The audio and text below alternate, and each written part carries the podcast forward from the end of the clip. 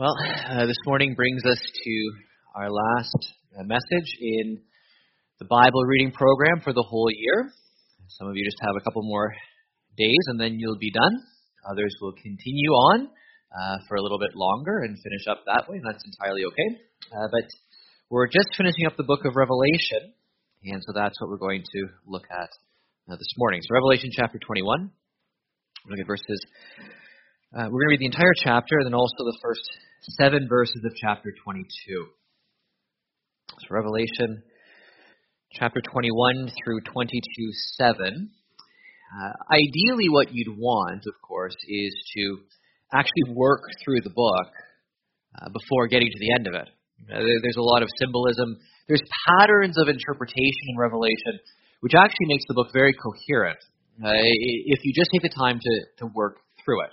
And so by the time you get to Revelation 21, you're supposed to sort of at least done your best to understand the main drift of the book's message before. And, if you do, you get into patterns of what symbols mean and all of the rest. It becomes very actually quite explicable. Uh, we're not going to be able to say everything there is to say about uh, this text, so I'm going to read it. Pay very careful attention to it. It basically explains itself in some ways, and then I'll go back and just hit some highlights. So, Revelation 21, uh, this is the Word of God. Then I saw a new heaven and a new earth. For the first heaven and the first earth had passed away, and there was no longer any sea. I saw the holy city, the new Jerusalem, coming down out of heaven from God, prepared as a bride, beautifully dressed for her husband. And I heard a loud voice from the throne saying, Look, God's dwelling place is now among the people, and he will dwell with them. They will be his people, and God himself will be with them and be their God. He will wipe every tear from their eyes. There will be no more death, or mourning, or crying, or pain, for the old order of things has passed away. He who is seated on the throne said, I am making everything new. Then he said, Write this down for these words are trustworthy and true. He said to me, It is done. I am the Alpha and the Omega, the beginning and the end. To the thirsty, I will give water without cost from the spring of the water of life. Those who are victorious will inherit all this, and I will be their God, and they will be my children. But the cowardly, the unbelieving, the vile, the murderers, the sexually immoral, those who practice magic arts, the idolaters, and all liars, they will be consigned to the fiery lake of burning sulfur. This is the second death. One of the seven angels who had the seven bowls full of the seven last plagues came and said to me, Come, I will show you the bride, the wife of the Lamb. And he carried me away in the Spirit to a mountain great and high, and showed me the holy city, Jerusalem, coming down out of heaven from God. It shone with the glory of God, and its brilliance was like that of a very precious jewel, like a jasper, clear as crystal. It had a great high wall with twelve gates, and with twelve angels at the gates. On the gates were written the names of the twelve tribes of Israel. There were three gates on the east, three on the north, three on the south, and three on the west. The wall of the city had twelve foundations, and on them were the names of the twelve apostles of the Lamb. The angel who talked with me had a measuring rod of gold to measure the city, its gates, and its walls. The city was laid out like a square, as long as it was wide. He measured the city with the rod and found it to be 12,000 stadia in length, and as wide and high as it is long. The angel measured the wall using human measurement, and it was 144 cubits thick. The wall was made of jasper, and the city of pure gold, as pure as glass. The foundations of the city walls were decorated with every kind of precious stone. The first foundation was jasper, the second sapphire, the third agate, the fourth emerald, the fifth onyx, the sixth ruby, the seventh chrysolite, the eighth beryl, the ninth topaz, the tenth turquoise, the eleventh jacinth, and the twelfth amethyst. The twelve gates were twelve pearls, each gate made of a single pearl. The great street of the city was of gold, as pure as transparent glass. I did not see a temple in the city, because the Lord God Almighty and the Lamb are its temple. The city does not need the sun or the moon to shine on it, for the glory of God gives it light, and the Lamb is its lamp. The nations will walk by its light, and the kings of the earth will bring their splendor into it. On no day will its gates ever be shut, for there will be no night there. The glory and honor of the nations will be brought into it. Nothing impure will ever enter it, nor will anyone who does what is shameful or deceitful, but only those whose names are written in the Lamb's book of life. Then the angel showed me the river of the water of life as clear as crystal, flowing from the throne of God and of the Lamb down the middle of the great street of the city. On each side of the river stood the tree of life, bearing twelve crops of fruit yielding its fruit every month. And the leaves of the tree are for the healing of the nations. No longer will there be any curse. The throne of God and of the Lamb will be in the city, and his servants will serve him. They will see his face, and his name will be on their foreheads. There will be no more night. They will not need the light of a lamp or the light of the sun, for the Lord God will give them light and they will reign forever and ever. The angel said to me, These words are trustworthy and true. The Lord, the God who inspires the prophets, sent his angel to show his servants the things that must soon take place. Look, I am coming soon.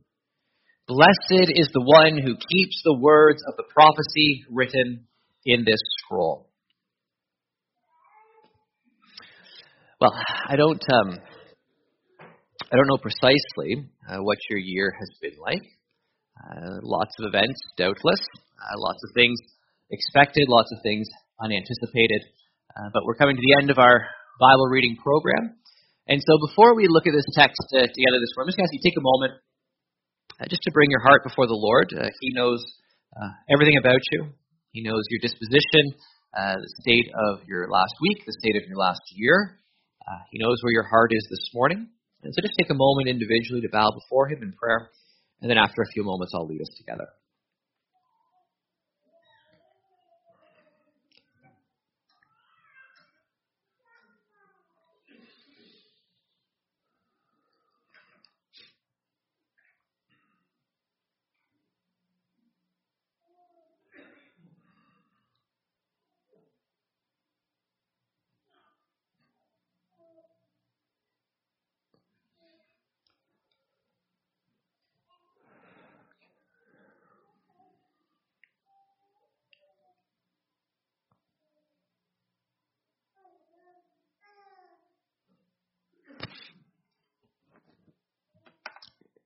So, Father, we would ask that uh, this morning, by your Spirit, uh, you would guide us by your word.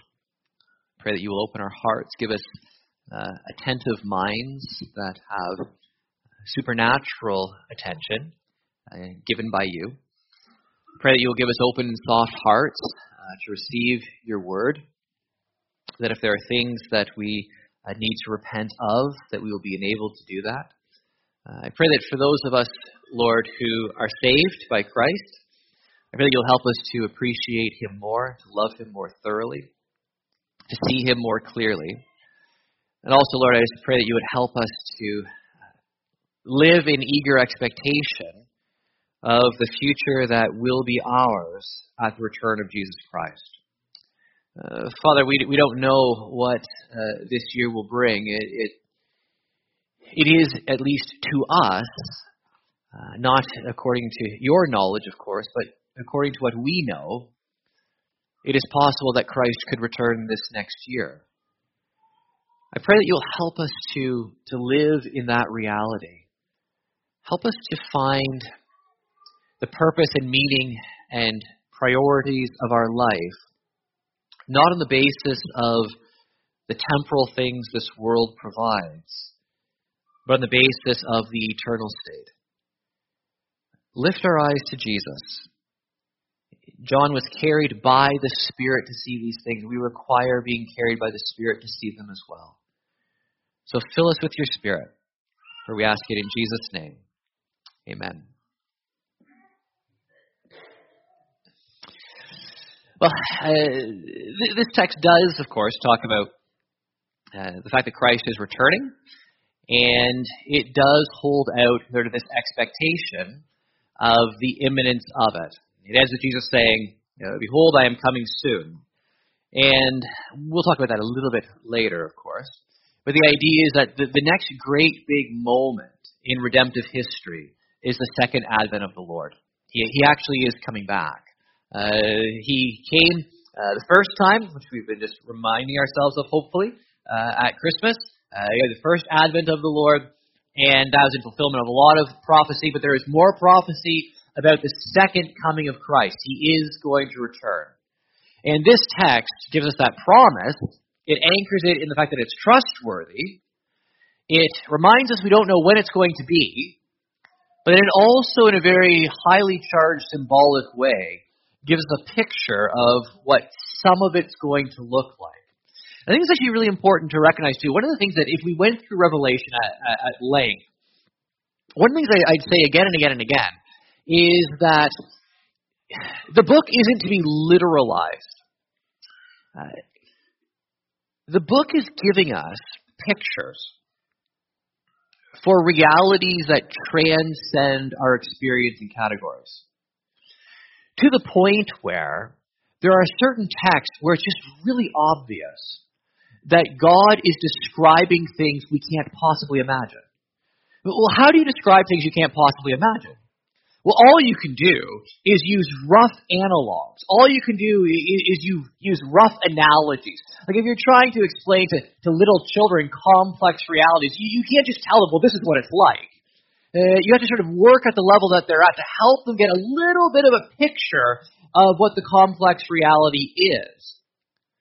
That's what God's doing for us. Uh, in Revelation, He's revealing to us things that simply transcend our experience and categorization. We're not able to fully grasp everything that there is in this book, so God gives us pictures. In some ways, it's like baby talk. You know, he's just helping us as toddlers understand a little bit about what the heavenly reality is going to be like. So when we come to this text, the one thing you have to remember, as much as there are some elements in here which sound really great, this is just the, the faintest whisper of the reality. This is just a shadow of it. This is not as good as it gets. Uh, this is sort of a, a poor man's version of a picture of glory. And even there, it's enough for us uh, to worship God. I'm just going to pick a few highlights as we go. Uh, as, as, I said, uh, I'm not going to be able to sort of work through this text at any length. First, the passage begins right after the judgment that divides people on the basis of whether or not their name is written in the book of life. So chapter 20 ends with this picture of judgment. So the assumption now moving forward is let's look at, there will be a brief digression, but let's look at the fate of those whose name is written in the Lamb's book of life. There's the judgment, and now what happens after that? What happens to those who actually know and love the Lord? Well, the cast is immediately back to Isaiah. Isaiah 65 and 66 is the first place in the Bible where we get the language of the new heaven and new earth. So this isn't something which is a New Testament concept. It's, it's in Isaiah, and it's picked up again and again in the New Testament. Uh, in fact, if you really want to understand the Gospels, Isaiah is a fantastic book to study because the Gospels are drawing on Isaiah and Isaianic imagery all of the time. Uh, in fact, this is exciting. You'll you'll like to know this. Uh, some of you noted that when we went through this one year Bible, uh, I didn't preach once out of the book of Isaiah. Uh, as rich as Isaiah is, I, I just bypass it as if it didn't exist. I never mentioned it because I plan on preaching through it starting next week. Like not the whole book next week, but just working through it. So the 29, where what year are we in now? 2018. So 2019 is going to be the year of Isaiah. You know, this was the year of the one-year Bible. 2019 will be uh, the year of Isaiah. It's amazing how you characterize years. Probably for Israel, when in the Exodus, you know, it was the year of the Exodus. You know, for Noah, it would have been the year of the flood. You know, this is for us. It's going to be the year of Isaiah. That's what we're going to do, uh, Lord willing, starting next week. But this language, a new heaven and new earth, is drawn from Isaiah. What you're supposed to do, actually, when you read this phrase, is you're supposed to either go back and read Isaiah, or you're supposed to be so familiar with Isaiah you bring all the imagery forward. So if you're not familiar automatically or immediately with Isaiah 65 and 66, what you should do this afternoon is read that section. Because what John is saying here is, look, the climax of Isaiah is now. That's fulfilled with the return of Jesus Christ. All of that imagery you want to understand, it's being applied in shorthand here. I saw the consummation, the new heaven and new earth. Why? Because the old order of things had passed away, and there's no longer any sea. Now, this is a reminder, pretty obviously and transparently, that some of this is working on highly symbolic uh, charged language. For the Hebrews, uh, culturally, the sea was not something which uh, we think of in terms of, you know, lakes and, and the ocean, those sorts of things. The sea was a symbol for the, for the realm of chaos. Uh, demons lived in the sea. Uh, so it's not surprising in Revelation, when the beast emerges, where does the beast come out of? The beast comes out of the sea. Okay, so this is sort of a, dem- a demonic abode. Everything's chaos. All of the wa- the waves and the uh, stirring up of the muck and foam in Isaiah, interestingly, it becomes a picture of the wicked. The sea is a place of instability, chaos, and evil. So you're not being told in the new heavens and new earth there are no lakes. You're being told in the new heavens and new earth there is no abode of evil. Uh, there's no home of chaos. All of that, that, that enemy has been put away forever. And I saw the holy city, the new Jerusalem, coming down out of heaven from God, prepared as a bride beautifully dressed for her husband. Now, what's interesting here that this is drawing on Isaiah and Zephaniah. Uh, in Isaiah and Zephaniah both, you get pictures of God rejoicing in his bride, which is his people. Now, we often, when we worship, we tend to think of you know, worship as us rejoicing in God. And, and, that's right and proper. I mean, you, you, you read uh, the epistles, you read Psalms. We are to rejoice in God our Savior. But one of the staggering things is that in Isaiah and in Zephaniah, God is explicitly said to rejoice over his people. Uh, in Zephaniah, in fact, uh, we're told that God sings over his people. You know, he, he croons over his people. He woos his people with song. He delights in them. And, and so we sing to God, but God also sings to us. That is the sort of love that he has for us. He delights in us. Now, he's not worshiping us the way that we worship him, but he's expressing to us in song, in lyric, in, in poetry, how valuable we are to him. And so this day of consummation, as much as it is a beautiful and glorious day for us, it is also the consummation of the desires of the triune God. He wants us to be his people. The, the Lamb wants to have an intimate relationship with his redeemed church. God rejoices in us. We are depicted as a bride beautifully dressed for her husband. And I heard a loud voice from the throne saying, Look, God's dwelling place is now among the people, and he will dwell with them. They will be his people, and God himself will be with them and be their God. This is, this is the summary covenant blessing. God is going to identify himself with you. You will be my people. I will be proud to associate myself with you.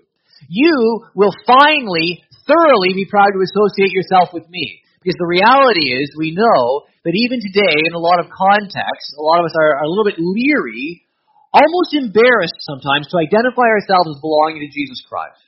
And, and if you think that's overly harsh, uh, I, I, I, just wonder um, in this in, in our church, in our church body, how much how much actual evangelism has been done this last year where people who know Jesus have told people who don't know Jesus about how to be saved through Christ. I just, I just wonder, I, I don't know, maybe, maybe there's been lots, uh, hopefully so. But, but isn't it true that in our Western church culture, it seems that there's a reticence or a fear of identifying with Jesus? And it seems like there, there, there's something which, which holds us back a little bit from being proud to identify with Christ uh, on this day, when sin is finally removed, uh, we will, for the first time, really know what it is like to delight to identify ourselves with Jesus Christ. That's my God. And God will look at us, us, and say, That's, those are my people.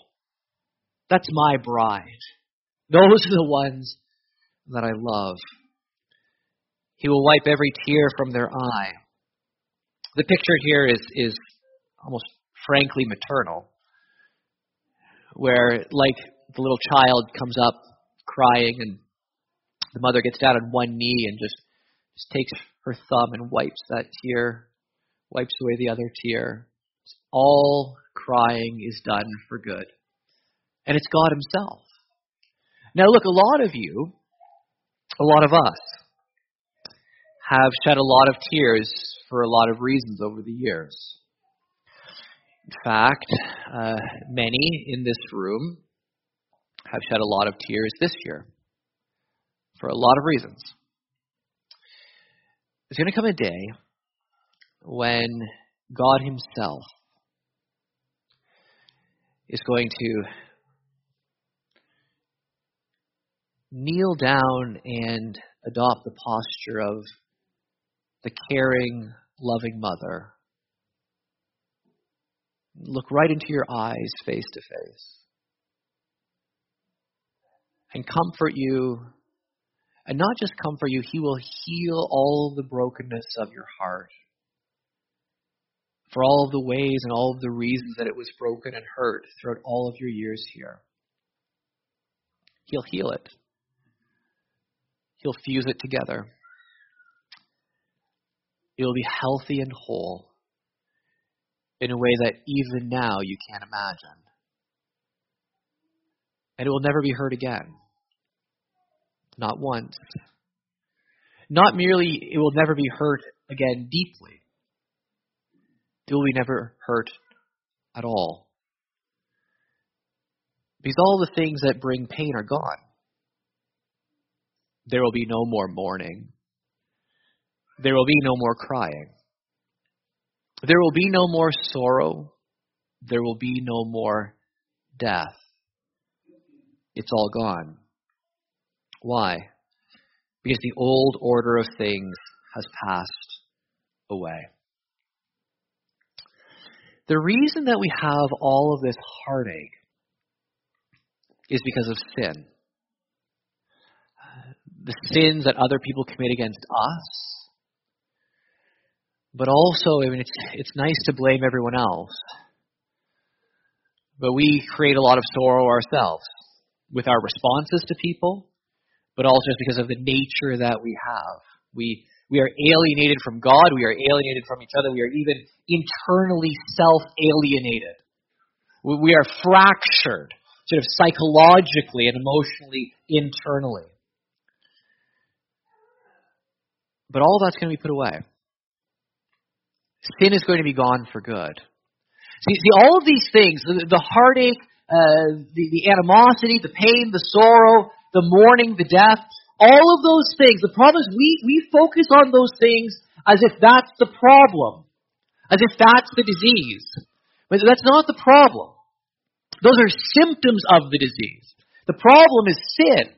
The disease is sin. You, you get rid of sin and the symptoms go away. And so we, we work to, to heal. We work to do all these things, but that's not the solution. The solution, finally and ultimately, is, is internal, and there needs to be a, a, a spiritual heart transplant. There needs to be a new character put inside of us. There needs to be the eradication of sin inside of us. That's what will take care of all of these other things. And on this day, that's what happens. God consummates the work of redemption. Yes, in Ezekiel, yes, the new covenant promises, I'll put my spirit in you. I'll take out your heart of stone and give you a heart of flesh. But, but we still labor you know, with the effects of sin in our lives. We're, still torn in, in, in multiple directions. Wanting to honor God with a new heart. Still feeling the pull and allure of sin. Wanting to cultivate godly habits and walking with the Lord. Still feeling the pull of, of all of those habits we've laid in our lives in trying to live our own way. But on this day, you know that you will never have to worry about any of those things again because sin is gone forever. The surgeon finally takes care of the disease forever. See, right now, we're basically still in treatment. Right? We're not, we're not out of the hospital just yet. But on this day, you get your release papers you know, and a clean bill of health. And, and what would it be like, you know, to, to have a healthcare system where not only were you healed, but when you walked out, you, you were healed and you're also promised, now guess what? You're never going to be sick again. That's what God does here. You are never going to be sick again. No more death. That's gone. No more mourning. No more crying. No more pain. That's this world. Older theologians used to call this the vale of tears. The, the valley of tears. Do you realize that, that if you know the Lord, that this is this world is the closest experience to hell that you will ever have.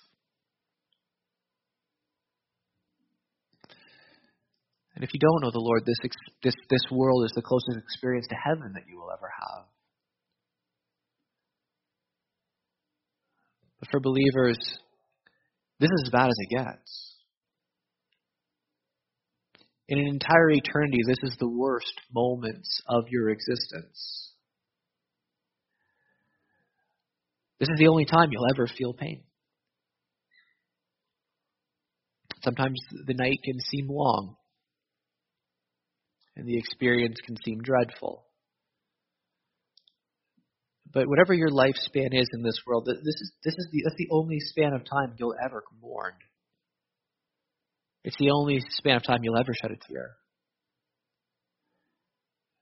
Because in the new heavens and new earth, it's all gone. It's all done. And I heard a voice from the throne saying, Behold, I am making everything new. The word new is actually a, a, special word which means not just another or a second, but something which is qualitatively better, qualitatively different. So it's not just like you you know you, you make a model airplane then you make a new model airplane. This is basically just the same, just another one. It's not just another one; it's a better one. It's qual. It's a qualitative word. It's a new order, a, a new world order that you can't possibly imagine, but better in every way. And then he says, "Write this down, for these words are trustworthy and true." It is done. That echoes, of course. It is. It is finished. I'm done. It's consummated. Why? I am the Alpha and the Omega, the beginning and the end. And another um, uh, allusion to Isaiah. Uh, in, in Isaiah, you actually have a picture of God almost like, almost as if he's reducing himself to, uh, to that, that, that very low level of, of life, you know, the, the, the carny. You know. Uh, how many of you have been to the fair recently? Recently, I don't know who goes to a fair in December. Uh, how many of you have been to a been to a fair in the last year or so? Just one? Just a couple of you. How many of you ever been to a fair ever in your life? Okay, that's a little better. Uh, so you, go to the fair and you get all these people. Step right up. you know, come and see the. I haven't been to a fair ever. I don't know what people do at fairs. Uh, you know, see the ugliest man who ever lived. Is that a joke? You know, anyway, it's, it's a joke there. Um, and or you know, come right up and see the, see this, or or play this game, or or whatever it is, right? You have God in Isaiah basically adopting that kind of persona. Step right, come over here. There's a whole crowd walking by, and Yahweh Himself is saying, "Look." You're thirsty and you're dying. I have water. It's free. Come on over. Come have my water. Come drink. Come find life. Come have milk and bread, wine without cost. It's here. Come over. It's too good to be true, but it's true. Come here. Come here. And no one goes. No one, no one takes the water of life freely offered. But here, the offer is given again. Are you thirsty? I will give you water without cost from the spring of the water of life. If there's any spiritual thirst or desire at all, it's all there for free. It's a gift. It's given to you. I will be their God. They will be my children. This, this adoptive relationship. Which is where you're obviously getting lots of mixed metaphor symbolism, right? So at one level, it's the bride. At the other level, at another level, it's it's the adopted child. Okay. So, so you're getting this whole sort of panoply. You're getting this whole uh, multifaceted relationship that, that's so beautiful, precisely because it's multifaceted. So, in, one way, it's father-child. In another way, it's husband bride. Uh, it's, it's God and community. It's all kinds of things. One metaphor isn't enough just to, to capture what the relationship is. And it's relationship at its best. Now, verse 8 reminds us there is a future for those who don't know the Lord as well. And, and, and so, just, just in case this has been forgotten, there's this there's this interjection here. No, no, don't forget. Don't forget. This is the future for those whose names are written in the Lamb's Book of Life. But for those who are characterized by these things, that is, this is not saying if you have ever lacked faith, you can't be you can't be saved. It's not saying if you've ever told a lie, you can't be saved. What it is saying is that if these sorts of, if you are characterized by evil, then that itself is evidence that you don't know the Lord in a saving way. And, and so if your life is characterized by wickedness in an unrepentant form, if there's no spiritual battle, if there's, if we all sin. It's not talking about perfection. But is, is there repentance? Is there grief? Is there a desire for holiness? Is there, is there a desire to drink from the water of life and to be like Christ? Is there a struggle? Or is it just that this just characterizes you and you're, and you're fine with that? Well, well if, if, if being characterized by sin doesn't move you, if you're fine with that, then it's evidence that you don't know the Lord. There's an eternal state for those two, characterized as the second death. Now, one of the seven angels had the seven bowls full of the seven last plagues came and said, Come, I will show you the bride, the wife of the Lamb. Now, this is where the mixed metaphors become very obvious. Okay? So you're told, Come, I am going to show you the wife, the bride of the Lamb. And you're carried away in the Spirit, and what do you see? Well, you're expecting to see a bride, the wife of the Lamb. But what you see is a city. Now, obviously, Christ is not literally marrying a city. So you're supposed to think about this. Now, mixed metaphors happen all the time in Revelation. You're told to see something, and you see something totally different. So that in uh, Revelation 5, do not weep. The lion of the tribe of Judah has conquered. Then I looked, and I saw a lamb I thought I was supposed to see a lion. Right? It, it, it's showing you different facets. So I look to see the bride, and what I see is a city. Now, the city is clearly a metaphor. Uh, it's obviously not about uh, the architecture exactly. It's about the people who live there. So the city functions as a symbol of people anyway. Now, it shines with the glory of God. It's characterized with, by all of these precious gems and all the rest. It's the holy city, the heavenly fulfillment. It's what people ought to be. It's charged. This is the summary statement of it is if you want to know what it's like to be the bride of the Lamb, it's this. You shine with the glory of God. And that's a picture of, of, of such intimacy that who Jesus is infuses who you are. So that the bride doesn't have her own characteristics in some ways. The bride is an individual, but uh, is sort of a composite corporate individual. Yet, if you look at her, what you see is God's glory. Because she's been transformed, her beauty is derivative from her, from her bridegroom. Uh, the wife of the Lamb is beautiful because the Lamb is so transcendently beautiful that when he touches her, she shines with his own glory. So it's not our glory, it's the glory of God.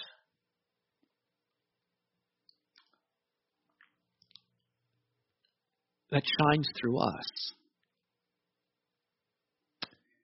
because we see his face. And the glory from his face surrounds us and fills us, permeates us. So that although it's always his, it's it's it's always his and it characterizes us because it's shared as a gift. God gratuitously gives us His glory to bask in. So when people see us, and in, in the new heavens and new earth, when people, when we see each other, what, we what we will see is we'll see, we will see each other, but we'll see that person radiating the glory of God. Its brilliance was like that of a very precious jewel, like, ja- like a jasper clear as crystal. Symmetrical 12 gates, uh, 12 foundations. It's you know, the tribes of Israel and the apostles of the Lamb. In other words, it's the Old Covenant and New Covenant community together. This is the totality of all of the people of God through all of the ages. The angel measures the city. It's a perfect cube, 12,000 stadia wide, long, and high. Now you know this, uh, that there's only one cube in the Bible, and that's the Holy of Holies. Okay. Now this is where, if we had if we had a couple hours, then, then you know, be, a couple hours would be better for pacing through the text. Actually, um, but if you had a, if I had a little bit more time, I kind of want to unfold all of the holy of holy and temple tabernacle imagery that is being picked up here in very short compass. The one thing to remember is this: you have one cube, one holy of holies. It's a really small little little place. The Holy of Holies was quite small. But it didn't matter. The size didn't matter, because it's where God was.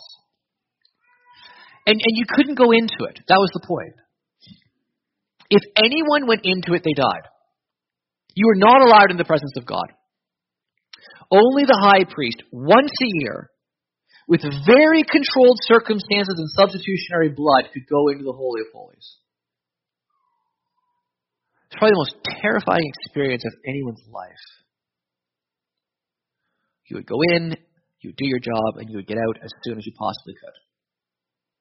In fact, in later tradition, they had bells on the hem of the robe of the high priest and a rope tied to his ankle in case when he went in, he offended God and God struck him dead. There'd be people on the outside holding the rope, and if the bell stopped ringing for a certain period of time, so the guy wasn't moving, they'd drag him out. That that was so, so you're going in with a rope tied around your ankle just in case you die. I don't know what your working conditions are like. You know, that, that that's a tough day. You know, that's that's almost as I won't say Sam. It's okay. Tell. It's almost as bad as what Sam must have put up with Jake. That's what I should have said. So, so, so there you go. No, you can't go in. You can't go in. Don't go in. You'll die. You'll die. You'll die. But here, the people of God don't go in to the Holy of Holies. They are the Holy of Holies. They're the city. You are the Holy of Holies. The bride is the Holy of Holies. And, and this measurement, 12,000 stadia, is, is about the length of the distance from New York to Houston. Now, I'm not sure how many of you have ever walked it. It's a really long walk. Uh, one of the things that we think of today is, you know, we have, we have airplanes and cars. We have totally, totally transformed how we view spatial relationships with our mobility and technology. But in the ancient world, most people were born, lived, and died and never went more than 10 miles from the place of their birth. So anything, you're going a couple miles, this is an enormous trip. Israel is a little tiny sliver of geography. The, the distance from New York to Houston, they're not supposed to measure this. They're supposed to go, that's impossibly huge. It's like if today if we were told, oh, you know, it's it, it, it was it was six, it was twelve thousand trillion miles. Right? That's sort of the idea to the Israelites. You can't imagine this distance. It's enormous. It's the whole universe from where you're concerned. It's the whole known world.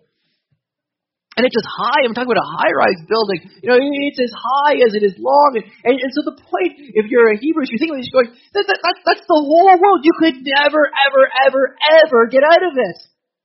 Exactly. In the old covenant, you couldn't get into it or you would die. In the consummation, you can't get out of it. Because that's where life is. Because somehow, when you are in the presence of God, you belong. He's made you holy. The reason you couldn't get into the Holy of Holies wasn't because God was, was mean, it's because you weren't holy enough. But now you are. Why? Because sin is removed and you are filled with the glory of God. Now you belong in His very presence. You don't want to get out.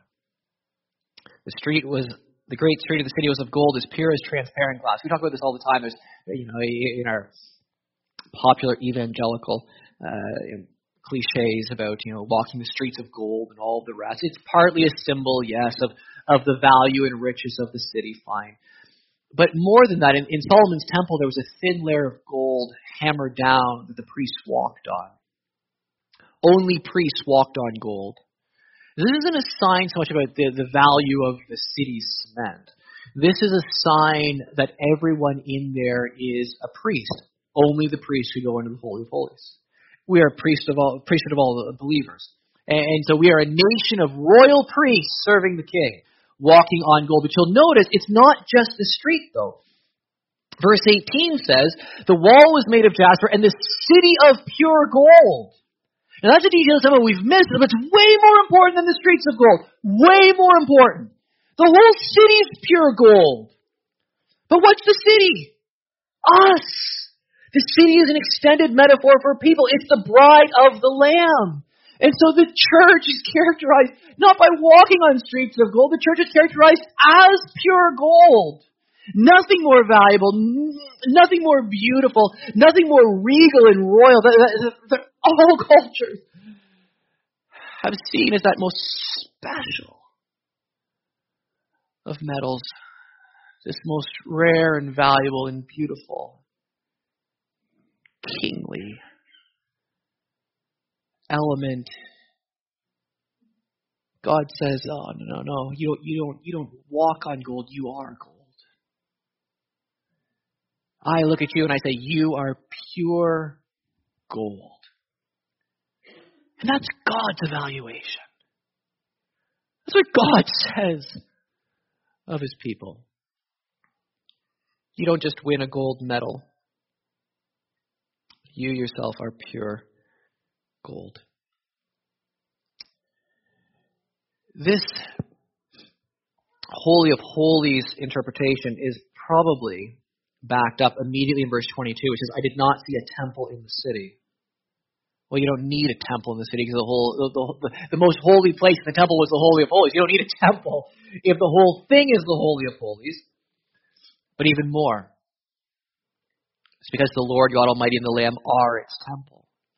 The whole point of the temple was a holy priest would meet with God on behalf of the people. But if every person is a holy priest and God's glory fills them, then the point of the temple has been transcended. A physical temple is an utter anachronism and redundancy. Almost to the point, I, is, I want to be extraordinarily careful with what I say, because I know how some people, yeah, don't don't take this as some sort of eschatological statement about end times that I'm not making. Okay, a physical temple after what Christ has done in bringing temple, sacrifice, priesthood to fulfillment, and consummation in the new heavens and in the new earth. A physical temple would, would be so retrograde, it would almost be blasphemous. Because the whole point of that whole system has been fulfilled and transcended by Jesus. It's an enormous theological step backwards to think that that's the point of what God is doing. It's fulfilled its purpose. Because the purpose was to be the place where you met with God in a holy environment through the shedding of blood. There's only one blood sacrifice that ever atoned for sin, and it was offered 2,000 years ago, and it is finished once for all. And now, when we are the Holy of Holies and God is our God, and there's intimate consummation, there's no need for a physical temple. God is the temple. The Lamb is the temple. And his bride is the Holy of Holies where he dwells intimately. He dwells in us. We don't need the sun or the moon. It's the, the glory of God gives light. The Lamb is its lamp. Fascinating verse, which I won't talk about. The nations will walk by its light, and the kings of the earth will bring their splendor into it. What, what it means for the kings of the earth to bring their splendor into the new heavens and new earth is something which uh, I'll tell you about some week. You just have to come back faithfully for the next number of years until I do. Its gates are never shut. Why? Well, the only time, the reason that you shut gates was because it got dark and you didn't know what enemies were out there. It's before streetlights. How blessed it would be to live without streetlights and actually see the stars. Uh, you, you closed the city gates because you didn't know what was coming. But you don't close the city gates if it's never night, and you don't close the city gates if there's never any danger. If there aren't any enemies, you, you, you don't even you don't need gates at all. So the gates are always open. There's never anything to be afraid of. That's what that image uh, communicates. Nothing impure will ever enter it. Only those whose names are written in the Lamb's Book of Life, which again is an evangelistic call. Do you know that your name is written in the Lamb's Book of Life?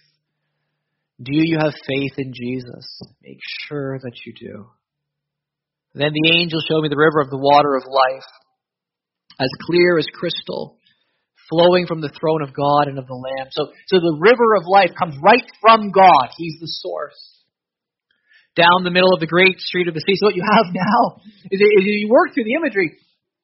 You have this, this beautiful, glorious, refracting, reflecting, gem-ridden, you know, pearls, gold, all of these precious gems. We have no idea what they are, and I can't pronounce any of them. You know, all of this city, this, this composite glory, eh, this great street that's made of gold, and down this great street that's made of gold, you have a water, you have a river of life flowing.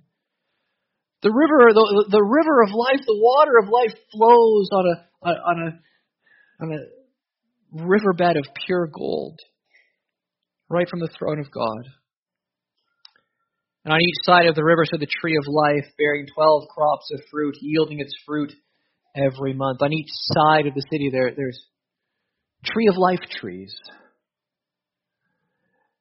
The tree that you could not get to after sin. Now, now the, the cherubim with the flaming sword sheaths his sword and says, Come in. Come and eat. They, they, they are fertile and fruitful. The leaves of the tree are for the healing of the nations. No longer will there be any curse. The throne of God and of the Lamb will be in the city, and his servants will serve him. They will see his face. His name will be on their foreheads. They will see his face. It's obviously a metaphor because God is not embodied. He doesn't have a physical form. He doesn't have a physical face. But, but we can sometimes say how, how much we, you know, I, I, I send like one text message a week, but you know, people text. I assume in some of those text conversations, uh, someone at some point says, it would be nice to speak face to face. At least I hope that's the desire. There, there, there's something beautiful about face to face communication, not just seeing the person, but there, there's an intimacy there. That's sort of the idea here is that we're going to have this sort of intimate conversation with God. We're going to see Him as He is. He's going to see us as we are, reflecting His glory. And His name will be on their foreheads. He'll, he'll write His ownership right on our face. Again, there will be no more night, no need of a lamp or the light. The Lord will give them light, and they will reign forever and ever. In other words, we will be installed on thrones next to God to reign with Him forever and ever and ever.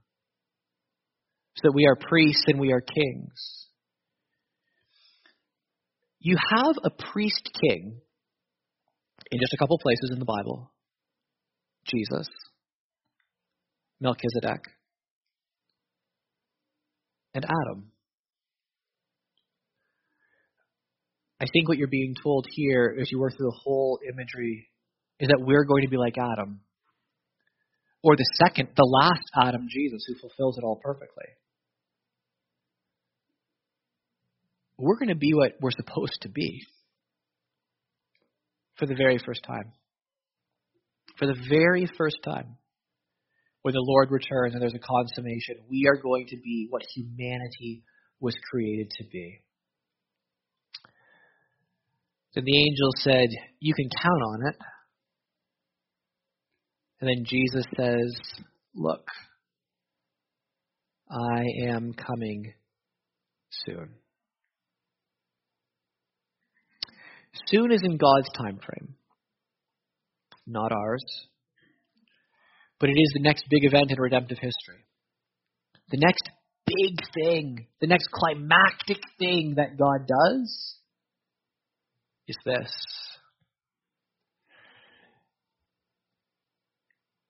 Maybe there won't be a 2020. Maybe this is the year the Lord will return. Maybe the Lord won't return for 2,000 more years. We've, we've no guarantee either way. We don't know what the Lord's going to do. But what we are called to do is we are called to live our life now in light of this future reality. And it can be hard to live life now. It is hard to live life now in a lot of ways. But to focus on this and to believe it to trust it, to actually accept these words. Because if we can actually just, just if we can enter into this and believe it and hold on to it and know that it's true, then, then it will keep us from an from an enormous number of mistakes and errors of judgment trying to get everything now. Because this isn't the best life that God has for you. The reality is it will be over soon. It doesn't feel that way during long nights. It doesn't feel like that when you can't see the light at the end of a very dark tunnel. I know that. I know that our human, subjective, existential experience in this life can be that it seems long and agonizing sometimes, but but what a future. What a glorious thing God is doing. And if He is giving us this, then we must be empowered to trust Him today. And if we can trust Him today, then we will also be able to find that even though this is the vale of tears, there's an awful lot of joy to be had here too. There's an awful lot of beauty. This is one of the things that, I have to admit for just this is personal. This isn't even preaching anymore. This is just me just talking about myself. One of the things that I long to see in the new heavens and new earth is how beautiful it is. Because I find, in many ways, this world is devastating in its sadness, but also this world, it's just overwhelming in its beauty sometimes. There's so much joy to be had here. And this is the world that's under the curse. The curse and all the work of the devil and all the work of my own sin still can't make this world cease being a fundamentally beautiful thing. Oh, but one day to see it, to see the world God has made and there's no curse there, what will that be like? God's going to have to give me a, a larger emotional capacity or I'll pass out. I don't know. That's where we're going. May God help us to get there with our name written in the Lamb's Book of Life. To get there with hope and joy and togetherness and love. Because one day we together are going to be the bride of the Lamb. I'm asking musicians to come and lead us in our closing song.